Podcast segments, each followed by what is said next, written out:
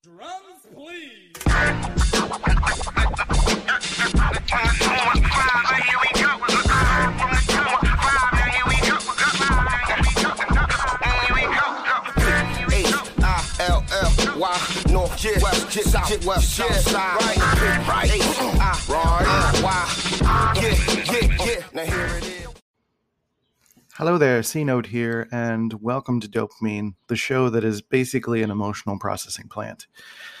Today, I want to talk about, uh, really start what I think is going to be a three part series about parentification, um, specifically emotional parentification, something that I've only recently learned about, and something that um, is uh, really hitting me pretty hard. Um, so it's something that I'm not an expert in. So I will be referring to and probably just straight up reading and commenting on a couple of articles that I've read or that I found that are really helpful and can be helpful to a lot of people around these topics of parental uh, uh, parentification, as it were. Uh, so parentification is, in essence, in my words, the role reversal between parent and child that the child either emotionally or like instrumentally has to take on the role of the parent in some sort of way. You've probably seen this in movies uh, all the time, but there are millions of kids all the time experiencing a role reversal where they're having to take on more responsibilities, inappropriate responsibilities of the household in order to keep things functioning. Maybe their parents have checked out. Uh, maybe there are emotional needs that the parents had uh, that were unmet that they've started to lean on the kids for. And that's what the emotional parentification aspect of it. So there's sort of the instrumental side, which is like literally doing chores and paying the bills and managing all of the household things and making sure all of that stays well and good while the parent kind of checks out. And the emotional parentification, where the parent sees the child as someone to as a, like a replacement for a therapist or deep emotional wounding conversations or even uh, spousal type of conversations in terms of uh, the care that a spouse would normally give someone. And sometimes this can happen when there's like a uh, a divorce or like a big event where maybe one of the parents passed away. And um, the oldest child. Usually there's there's a selected child for some reason. Sometimes it's the oldest child that is sort of given this responsibility. Maybe they're seen as gifted. Maybe they're seen as some sort of um, special child that they feel that the parent feels like they can lean on for emotional or tangible support. So, one of the challenges with all of this, obviously, is that I think in the last, when I think it was when Easter came around, I recently did some research into like the origins of Easter and why it's even called that and stuff like that. And um, I came across this idea that that kids being kids is a new thing, still relatively new, like 17th century new. The modern version of kids being kids.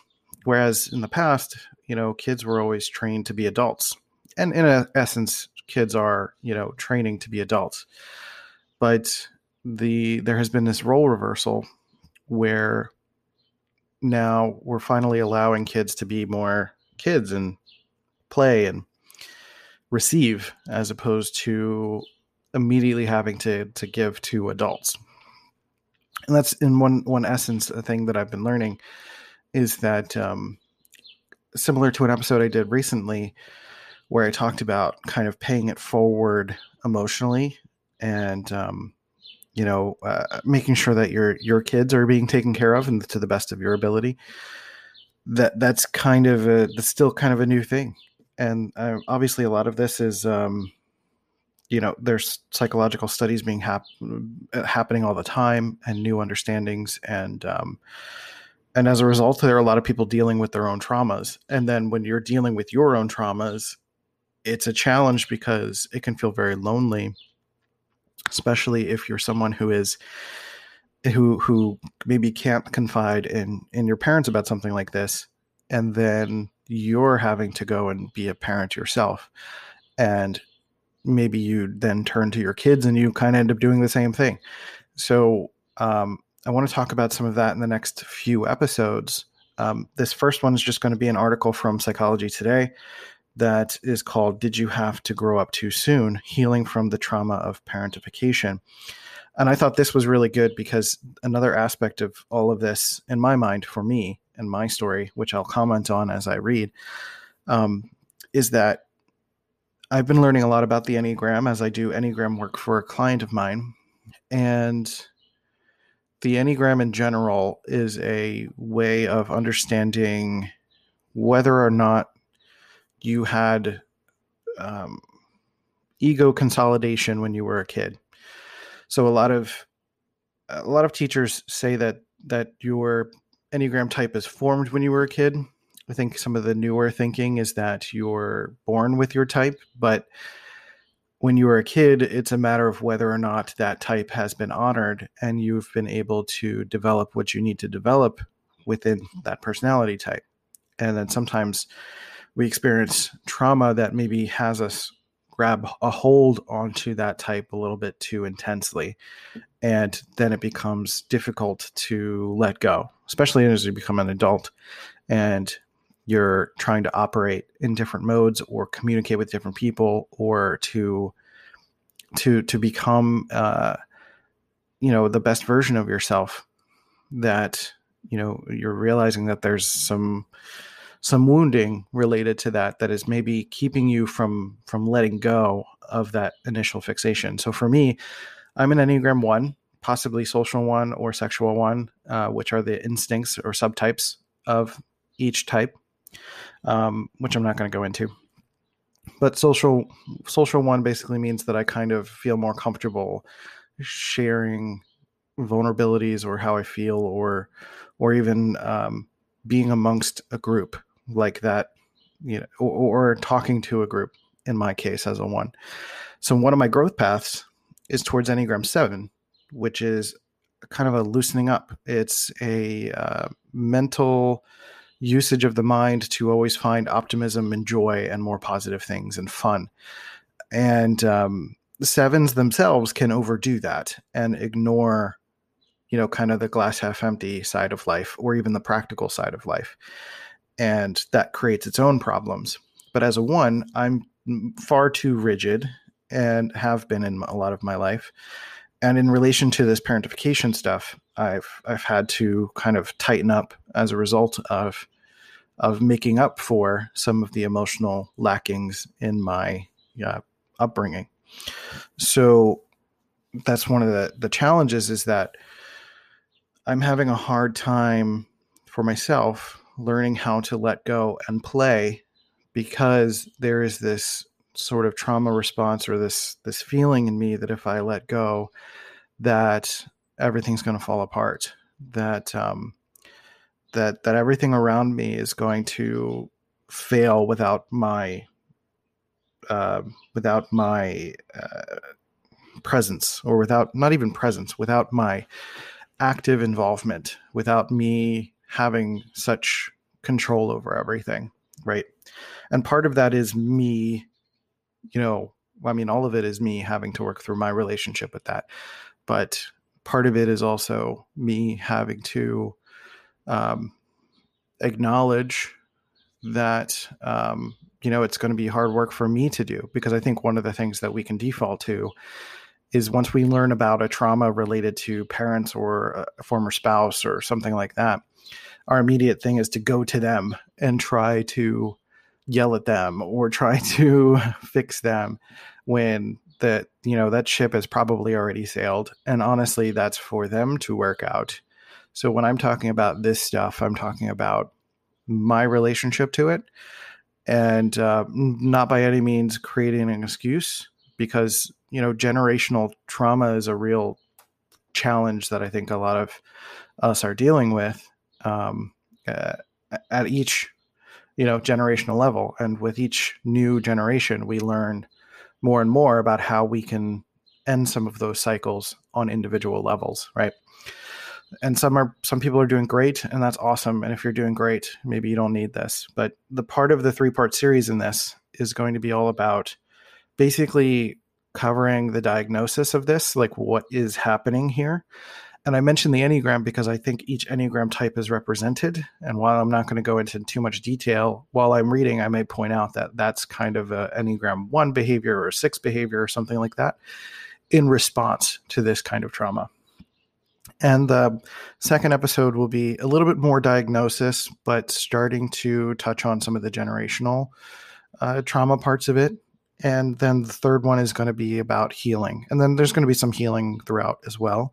Um, but this is all referencing a couple of articles, and then I'll put those articles in the descriptions of these episodes so that you can read them yourselves. But this is really like me reading them and providing commentary. So, uh, I think that's all of the preamble that I can think of um, starting from. So let's uh, let's dive in. So this this first article is from um, Imi Lo, and she is a writer for Psychology Today, or at least a contributor. This was written in December twelfth of 2019, and it's uh, "Did you have to grow up too soon? Healing from the trauma of parentification." So uh, our experiences in childhood, be it an acute trauma or h- hidden chronic trauma, could impact us for life. Things happened years ago can affect relationships, self esteem, and quality of life today. One form of childhood trauma that is rarely talked about but remains insidious and toxic is parentification. Unlike physical abuse, parentification is chronic and invisible. This, however, does not mean it is any less wounding. More and more research has found that parentification could lead leave us scarred for life. For instance, parentified uh, children are more likely to experience depression as adults. And that's one of the reasons I'm doing this is because I I've was searching for personal links between my own personal cyclothymia and um, my relationship with my dad and my parents. And um, I was recently watching an episode of uh, Master Chef Legends, which is like the, latest season, and Aaron Sanchez hugged this kid. He was like 20 years old, and the kid didn't pass the audition test, but Aaron Sanchez said like, "I'm going to give you a scholarship. I'm going to take care of you." And he, he went around the table and he hugged him and he gave him an earnest hug and he said like, "You know, I, I've, I've got you," and that sent an intense shock in my heart because I, I that that left me feeling like, oh, I want that, you know, um, and that led me down this rabbit hole. So I'm going to keep reading. Parentification constitutes a form of role reversal in the family when a child is made to take on parental responsibilities. They may have to, aside from taking care of themselves, be their parents' confidants, their siblings' uh, caretaker, the family mediator, etc. It is a form of of boundary violation because the innocent childhood that is once entitled that one is entitled to is robbed away. Forms of parentification. Parentification can occur in two ways emotional parentification and instrumental parentification. Emotional parentification is when a child is forced to meet the emotional needs of their parents, siblings, or other family members on a regular daily basis. Some parents hurt their children so, not maliciously, but inadvertently through the lack of personal stability, maturity, and emotional health childish and emotional underdeveloped parents uh, tend to be preoccupied with their own life's tasks or are constantly overwhelmed with their own dis- distress and do not have any bandwidth to see their child or children's wants or needs. So I, I think that's important. I want to stop there for a second. I think that's important to point out that that this is not always a, a malicious thing. This is not about a parent who is out to get you this is about almost a response to their own wounding and responding to you, like in a way, trying to get from you what they didn't get from their parents. And um, that's something to both have a little bit of, of empathy for, but not so much empathy that you give them the excuse of how they treated you, essentially.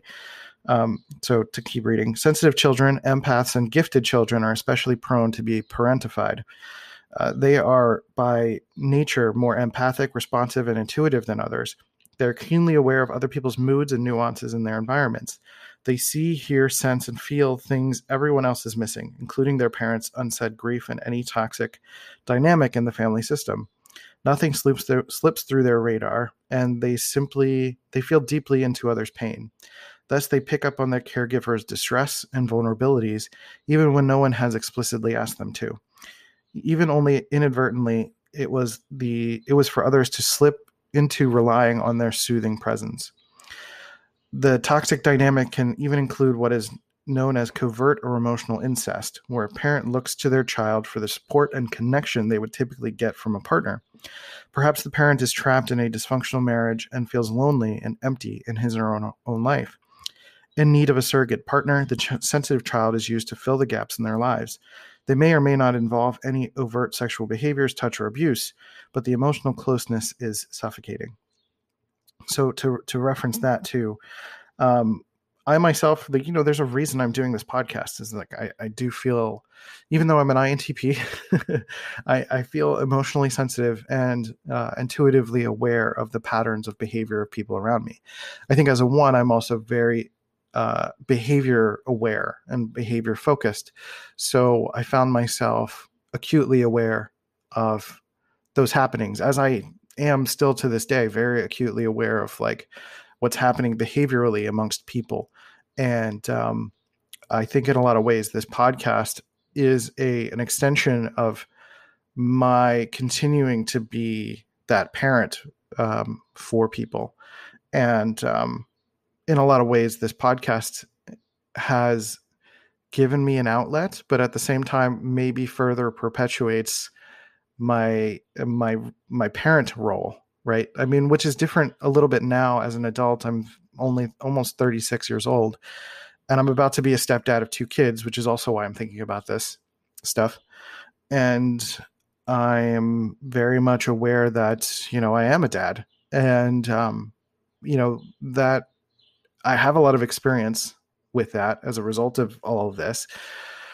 And I can hopefully put that into good use. And I'm trying to do that for a lot of my younger fellow INTPs, particularly young men who my audience is probably about 60 40 in, in favor of men um, in terms of the audience, and kind of wanting to give what I didn't get in a lot of ways. So that's a lot of why I do this podcast and why I'm trying to pull on some more of these these heavier mental health issues while i'm not a therapist and i'm not someone that i want anyone to lean on for their emotional support. That's the balance i'm trying to make and that i'm kind of broadcasting from like the middle of nowhere in a way. And if you hear this radio signal then you can kind of take it and learn from it. But in a lot of ways i'm trying to find my own boundary of not being accessible to someone who who maybe wants me to be that. Because I, I don't want to step over a boundary and be everyone's dad because I've already been I, I've been too much of a dad and not enough of a child, if that makes sense. And uh, I'm trying to find that balance, and um, that's part of my Enneagram Seven growth too. Is like playing more and trying to find a way to regain some of those missing elements. So, to keep reading, for example, the parents uh, might tell the child about their sexual frustration, cry excessively in front of the child, sleep in the same bed with the child slash adolescent to avoid intimacy with their partner, or make sexualized remarks about the child's developing body. Usually, enmeshment is involved. The child is made to feel guilty if they want to be left alone. They feel obligated to meet their parents' needs at the drop of a hat and be responsible for their happiness. Um, so the reason I'm reading this article is because if I just share my story, I feel like that's too specific. And also, sometimes my parents do listen to this podcast, so I, I I'm not trying to villainize them because my it's like my entire childhood was not negative. I'm also part of my growth is trying to hold on to some of the good things, a lot of the good things, um, though without nor ignoring the the difficult things and the things that affect me to this day.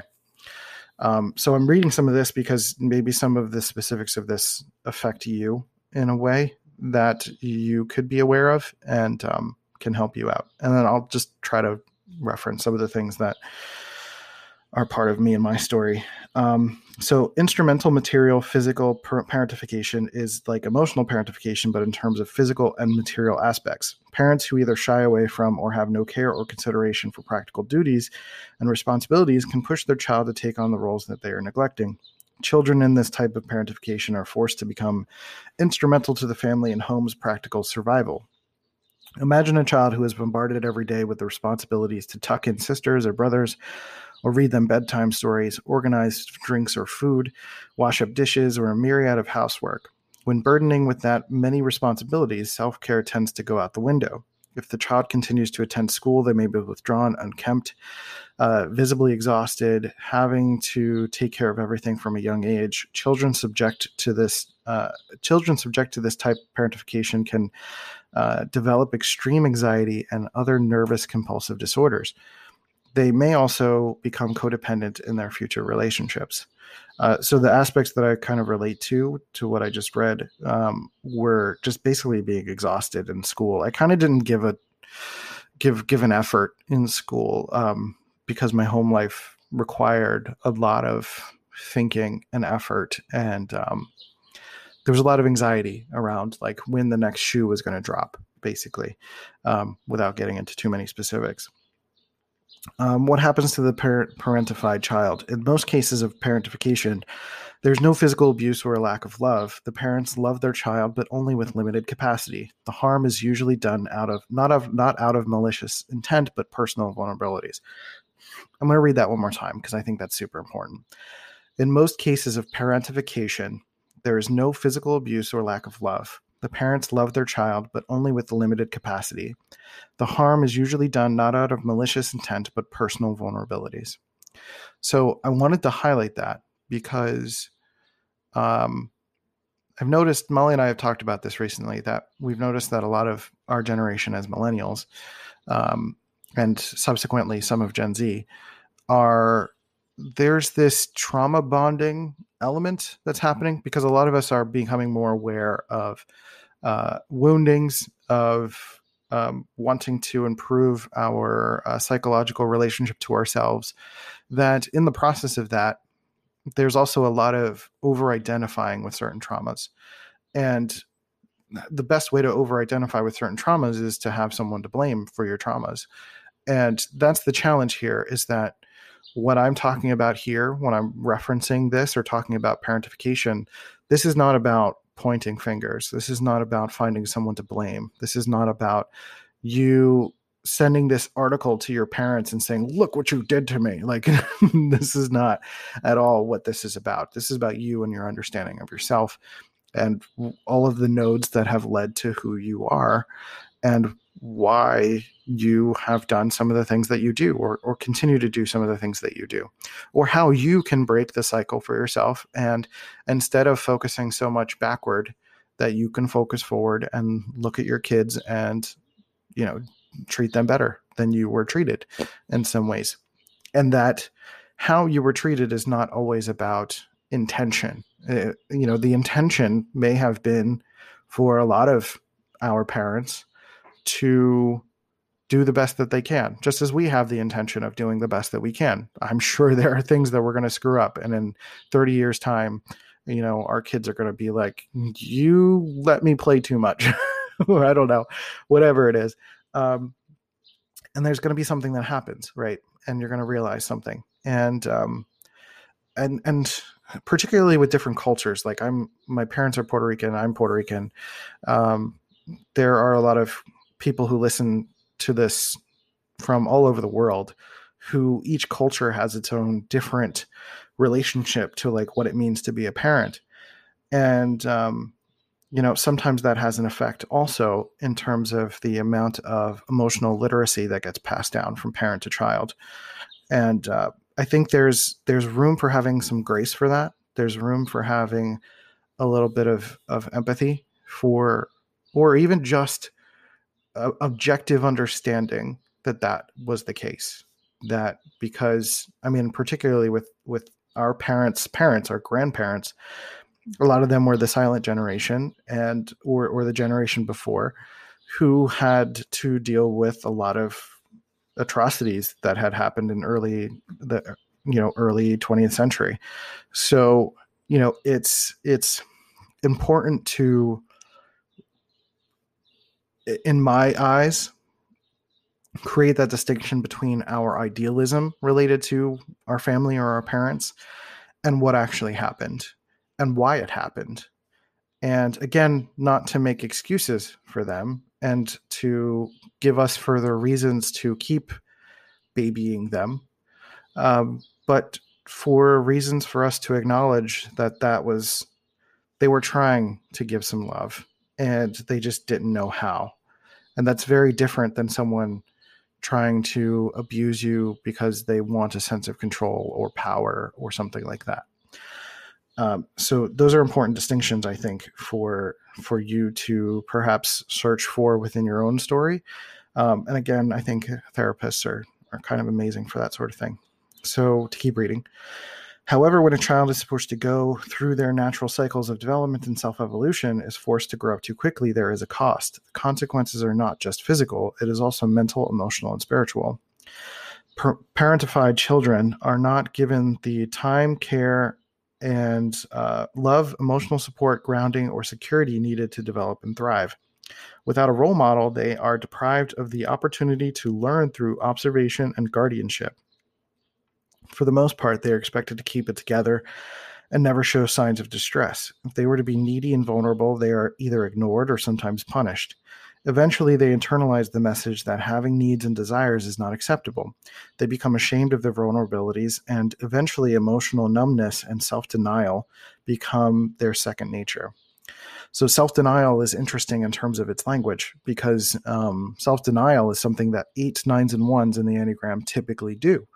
So eights are um, eights, nines, and ones are in the body center, the centers of intelligence. There's three centers of intelligence when it comes to the Enneagram. There's the body, eight, nine, and one, the heart, two, three, and four, and then the head, five, six, and seven.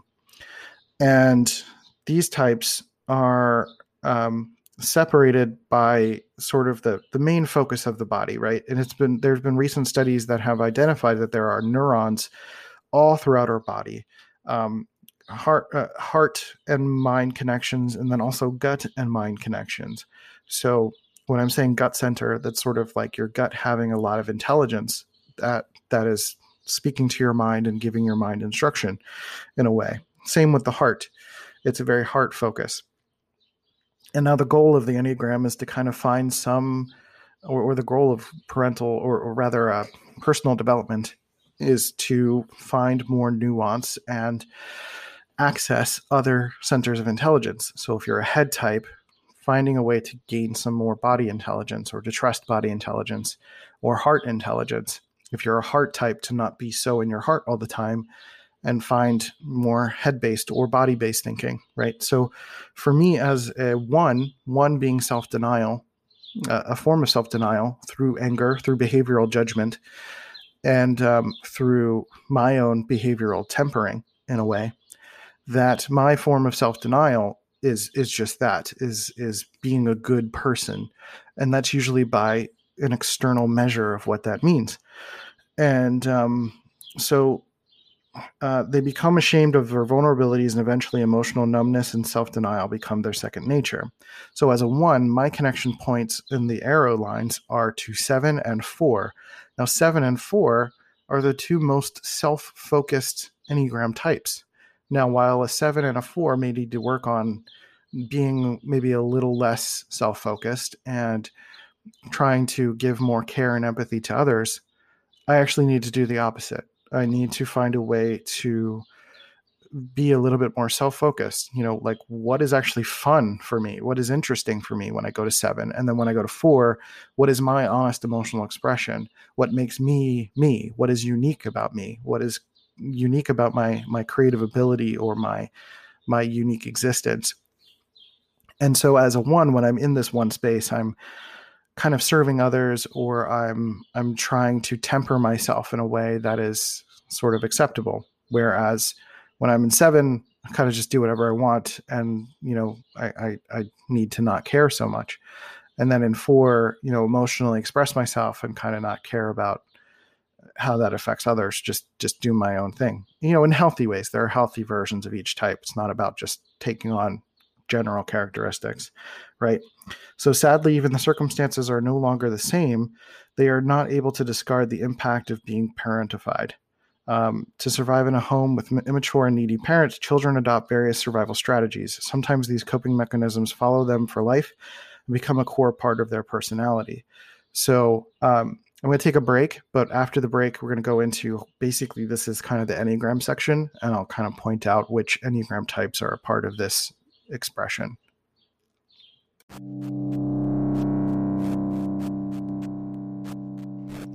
Do you like books? What about books that read to you?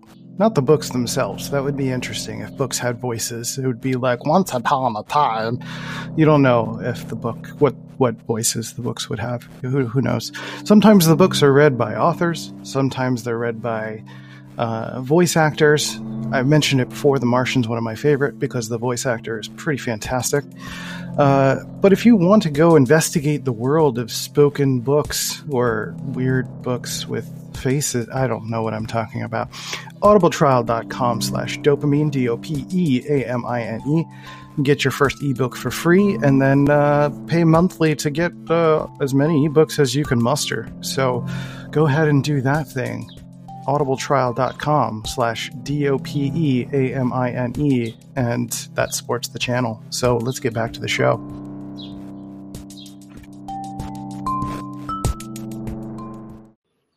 all right so welcome back we're going to start getting into some of the strategies that children tend to use when going through this parentification so in the article i'm reading from psychology today um, to survive in a home with immature and needy parents, children, and various sur- uh, adopt various survival strategies. Sometimes these coping mechanisms follow them for life and become a core part of their personality.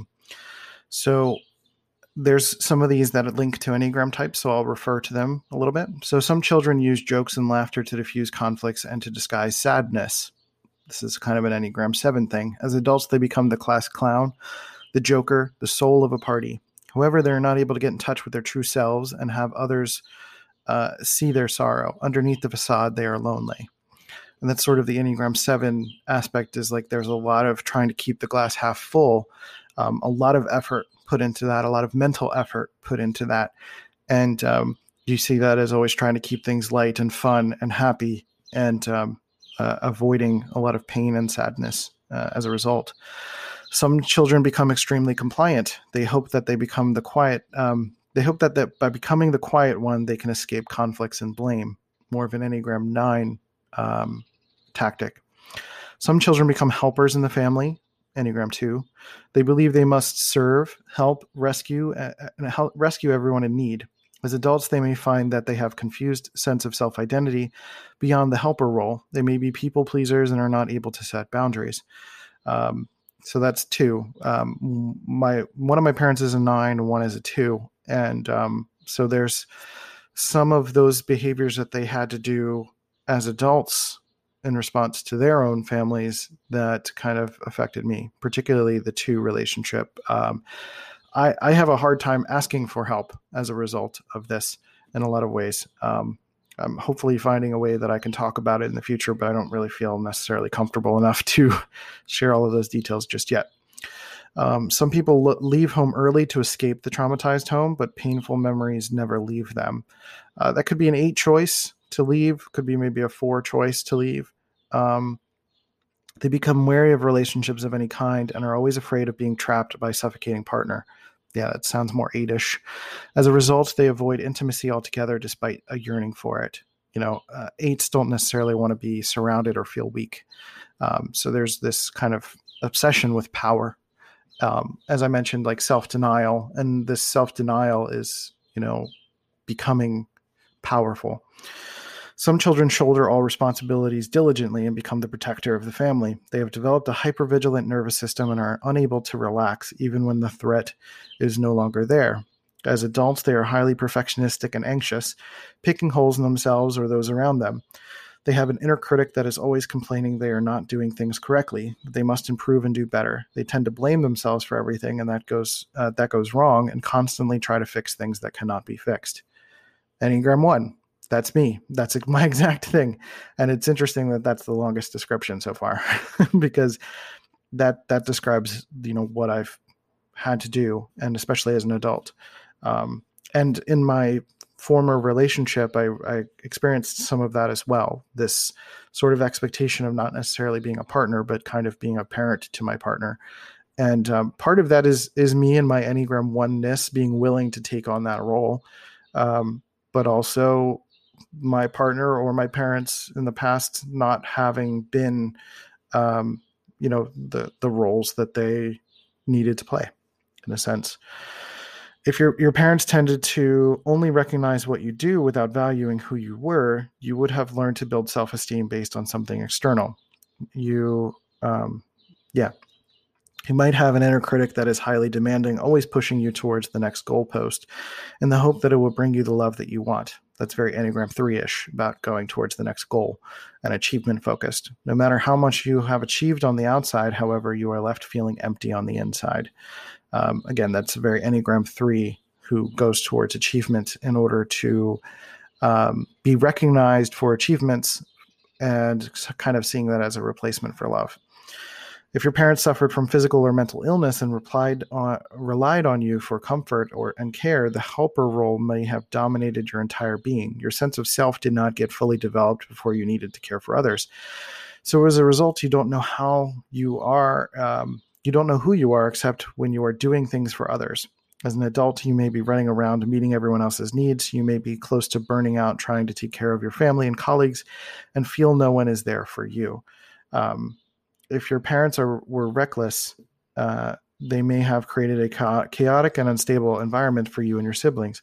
As a result, you may have trained yourself to always be on guard, watching out for the next sign of danger. You are unable to unable to relax, trust others, or let go of control.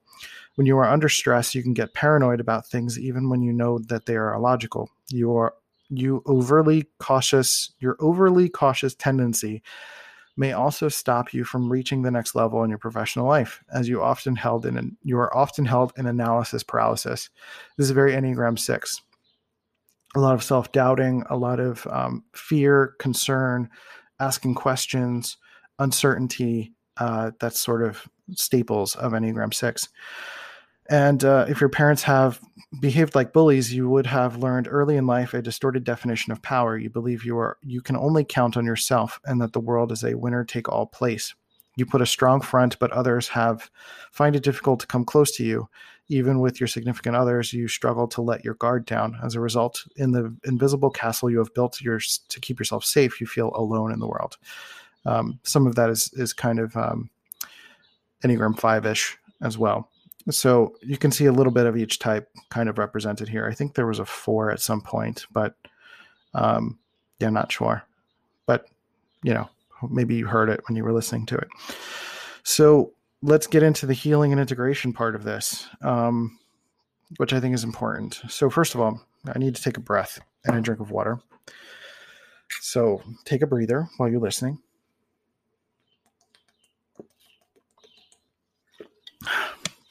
Okay.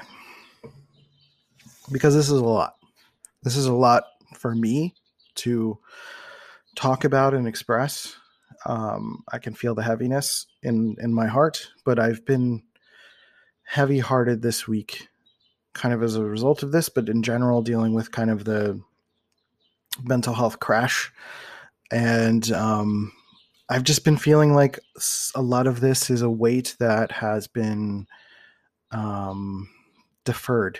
I've kind of just pushed this off. I've had to deal with, um, had a lot of deal with my own religious trauma growing up. Um, not necessarily because I was religious, but I was atheist, and um, there's there's some stuff tied to that that I had to deal with growing up.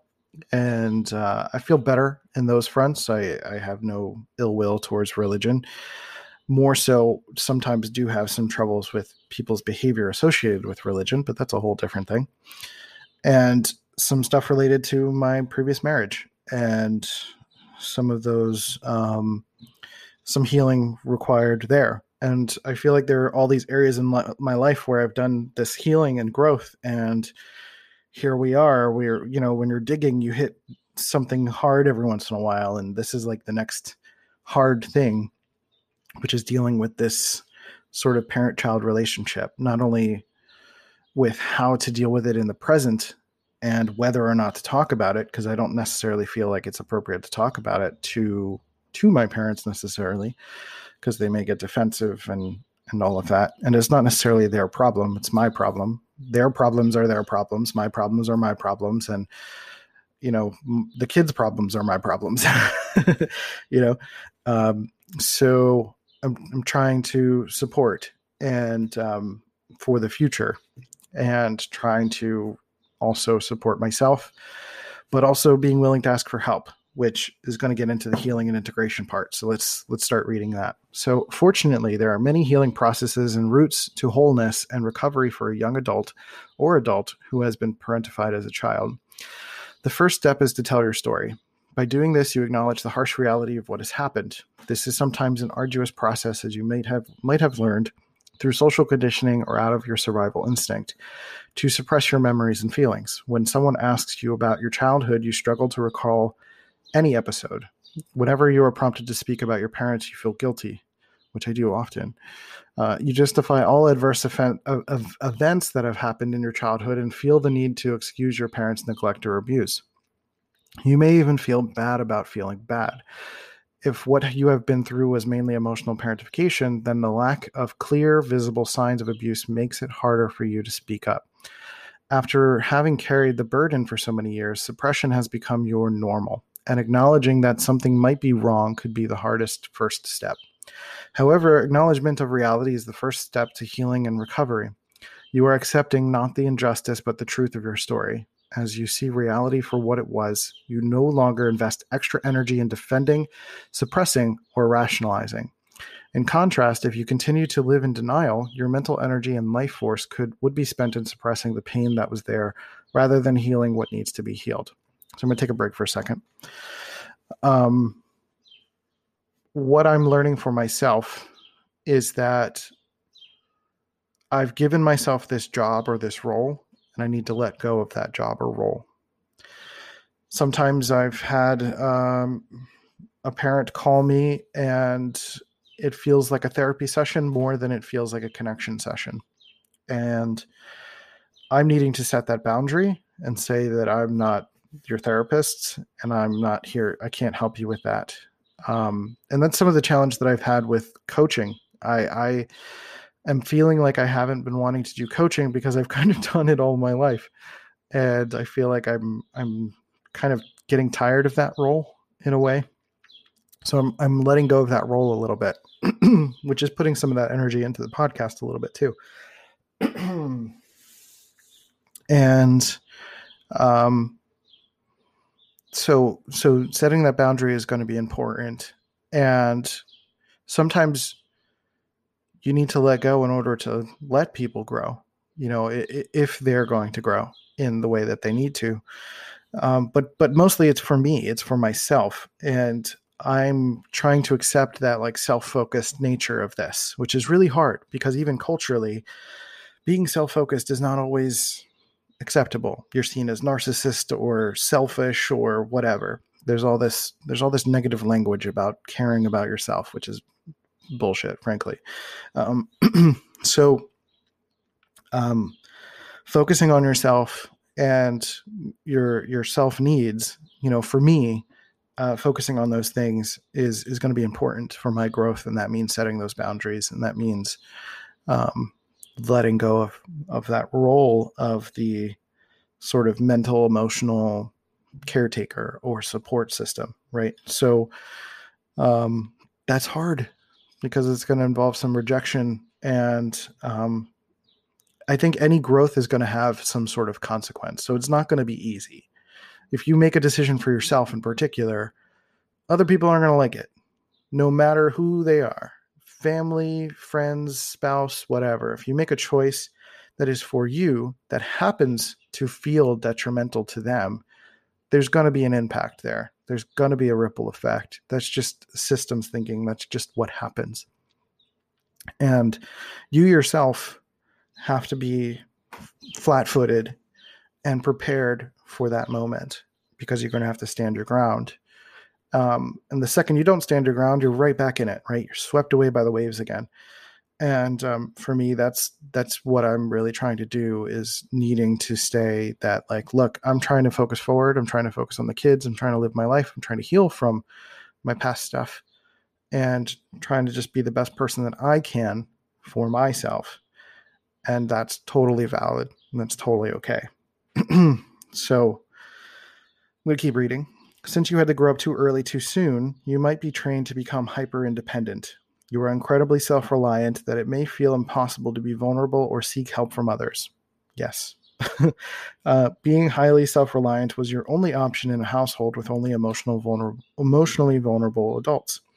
But it is a strategy that no longer works for you. It keeps you in isolation and unable to connect with others, which is tricky as an adult. Um, therefore, changing, challenging yourself to connect with others authentically would also um, would also be one of the most potent ways to heal. The thoughts, feelings, impressions, and emotions buried within are waiting to be heard once and for all.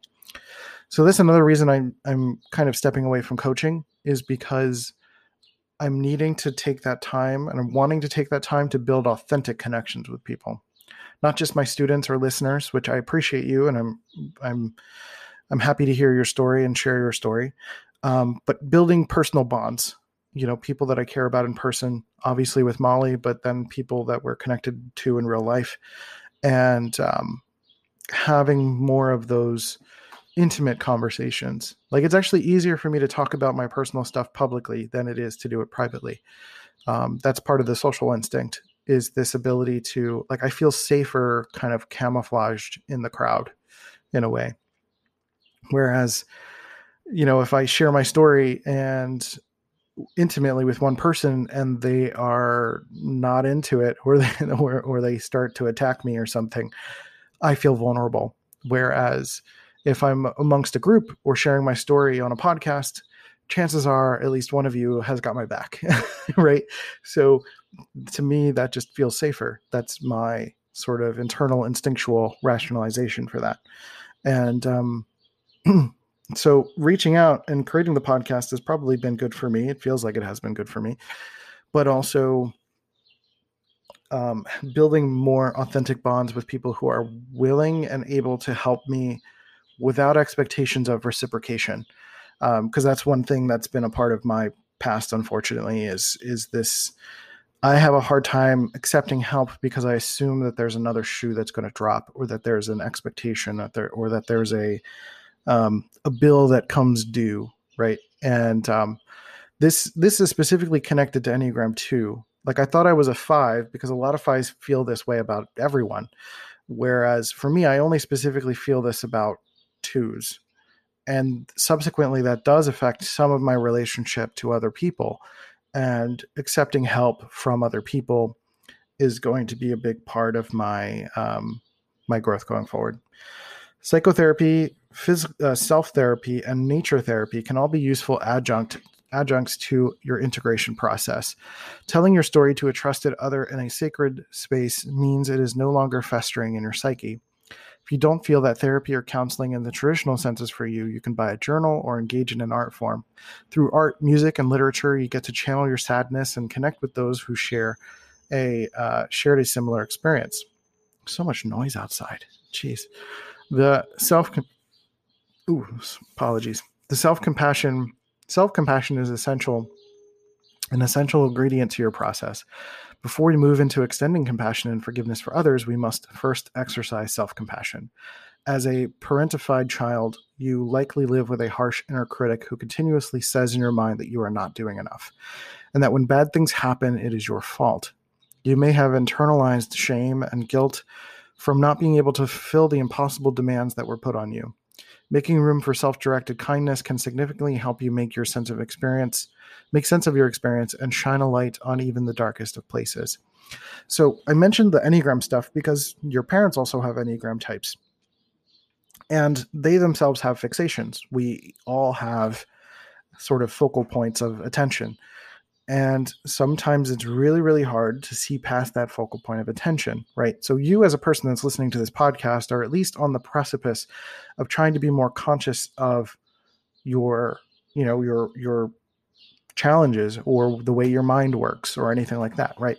So, you have a leg up in that sense. They may not have gone that territory. They may just be operating, you know, as the mask that we all wear whereas you are starting to get to know the mask and are starting to learn how to take it off and put it on or anything like that. So each of us have different personalities and those personalities have these focuses of attention that can be really hard to to distance ourselves from.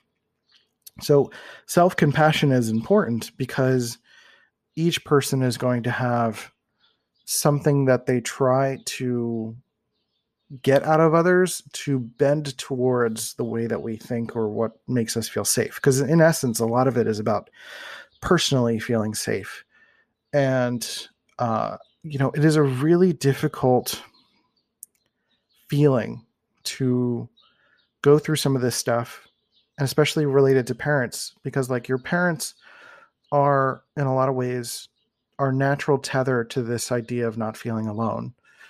And when you start to realize that there were maybe a lot of issues there, there's kind of an, a detachment that happens. There's this feeling of feeling alone, like you're by yourself, like you're not, you're the only one having to deal with this. And um, first of all, uh, uh that's simply not true. Um, we're all like the uniqueness and the specificity of what you're dealing with, and the more nooks and crannies you get into, yes, there is a very unique code there that is unique to your life and your experience. But I find that what binds us together is this feeling of aloneness. it's kind of strange um, that the more we feel alone individually, the more we feel together. Let me try to re- reiterate that. That, you know, we're born alone and we die alone in essence. Um, we have connections to family, to friends, but we're born into this world where our parents are already dealing with a lot of stuff. You know, they've been dealing with their own histories, and we're now in this world and getting to know all of that stuff and simultaneously growing our own history and growing our own future. And there is an aloneness to that because everyone's focusing on their own shit. And at some point, there's this feeling of, or at least in, in my view, there's this feeling of realizing that everyone's doing this and that it kind of makes you feel distant, but at the same time, it's because everyone's focusing on themselves that there's this kind of beauty that we're all in it together. Does that, I don't, that might not make fully sense, but I'll try to reiterate that in the future. um, um, so see if you can imagine yourself to be surrounded by people who love and support you and what they might say to you. If you feel stuck on words, recall the body memories, what it feels like to be held by love. If you have little experience of being loved by life, loved in life, imagine what you would say to a person or a child that you love. Then direct the tender feelings towards yourself. See if you can connect the to the innermost core of yourself. In spiritual traditions, it is believed that in all of us there is a self this is part of us. Uh, this part of us has never been wounded and remain in divine perfection, despite what has happened to us. Even that part of us is hidden under layers of trauma. It is still capable of qualities such as compassion, empathy, and self-love. Even if there is no one external to provide you with the guidance and care you deserve, you can consult your own highest self. Remember, you were a completely innocent child uh, who came into the world with the hope to be loved and cared for like a child. Even when your actual childhood was painful, it is never too late to offer yourself the love that you deserve. Healing from a parentified childhood is possible by virtue of that deep inner strength that developed in spite of all of the challenges. You already have shown that you are you have the ability to stand and fight, to survive in the face of adversity, and your strength will no doubt be what brings you to a liberated future. So that's a lot to take in. But I think that's powerful to A, start to think about the love that you deserve as a human being. I think we all deserve that. I think um, when someone starts to defeat themselves, and maybe you've done this to yourself, that one of the things I don't even remember where I heard this from, but I heard someone say once, What makes you so special that you believe that you're not deserving of love? Right? uh, the essence, the idea of essence and self is sort of this like pure state of spirit. You can refer to it as uh, divine or you know whatever you have any kind of connection to spiritually. Um, but the self is underneath this idea of of of flesh and bone and skin and brain and trauma and heart and gut. It, it's like the collection of all of the essence of who we are. It is something that cannot be physically wounded and even emotionally wounded. It is the kind of sacred aspect of who we are as a person. It's untouchable. And what we're trying to do as we start to work through some of these wounds, or what I feel like I'm trying to do, is access some of that essence and to get to know that purest form of self, not this perfect form of self. And this is not something that you access via something like suicide. I'm not saying that you're a ghost. I'm saying that you, as a living person, have essence. And that by working through some of these elements or traumas or or having these talks with yourself where you're uh, giving yourself love and support and imagining people around you like kind of hugging you and surrounding you and cradling you and and caring for you and providing for you the things that were missing um, that have been missing that it's not a question of deserve. It's not a question of worth. It's not a question of value. It's just a question of is. It's just eh, not even a question. I don't know why i said that. it's just a matter of is. Because you are essence. You are worthy. There there's like again that's not even a question. It's not about value. It just simply is.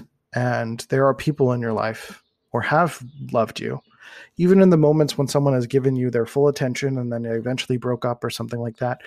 There were moments there were sparks that someone gave their full attention to you and that's beautiful.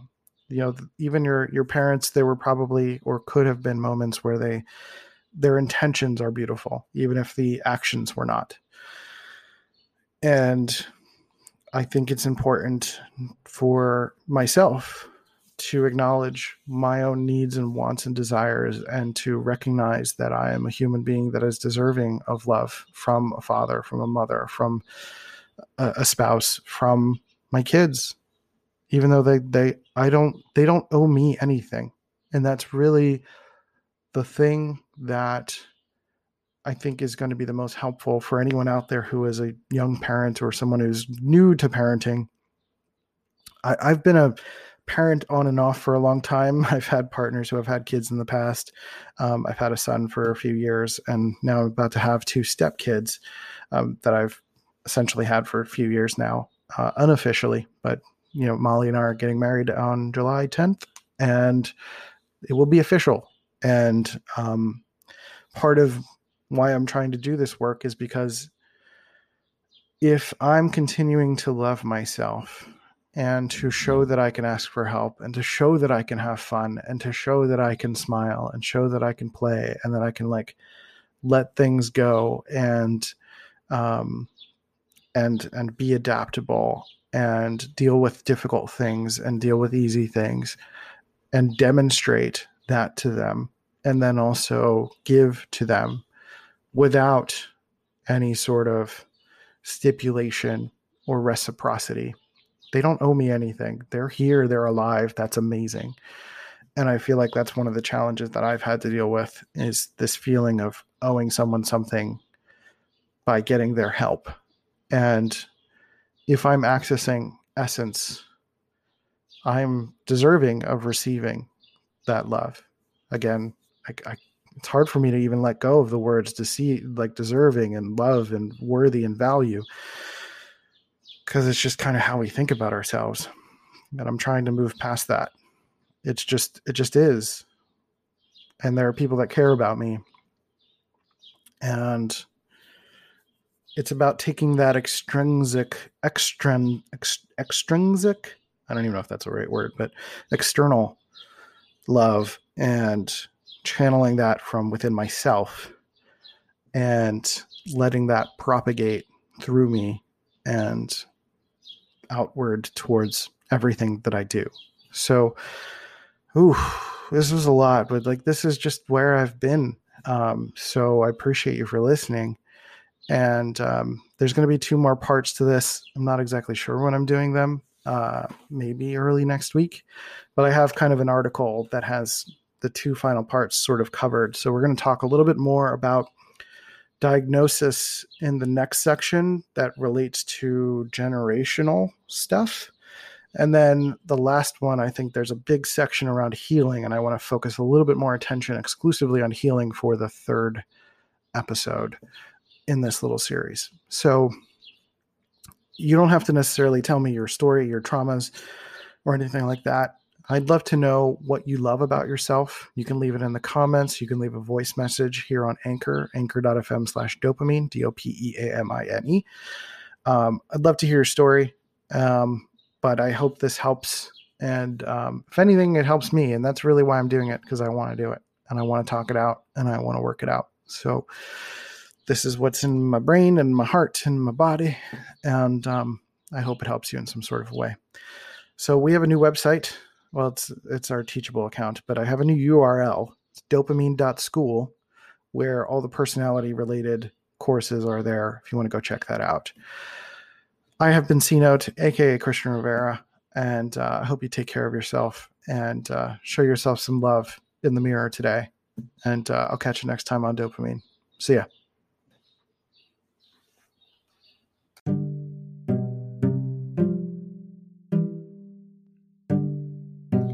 Just a quick reminder that we have a Patreon at patreon.com slash dopeamine, D-O-P-E-A-M-I-N-E. That's a place where you can support the channel financially and join our community to be able to connect with others who are trying to grow in their personal health personal growth journey and support Dopeamine through whatever financial means necessary so it could be a small donation big donation whatever feels comfortable over at patreon.com slash dopeamine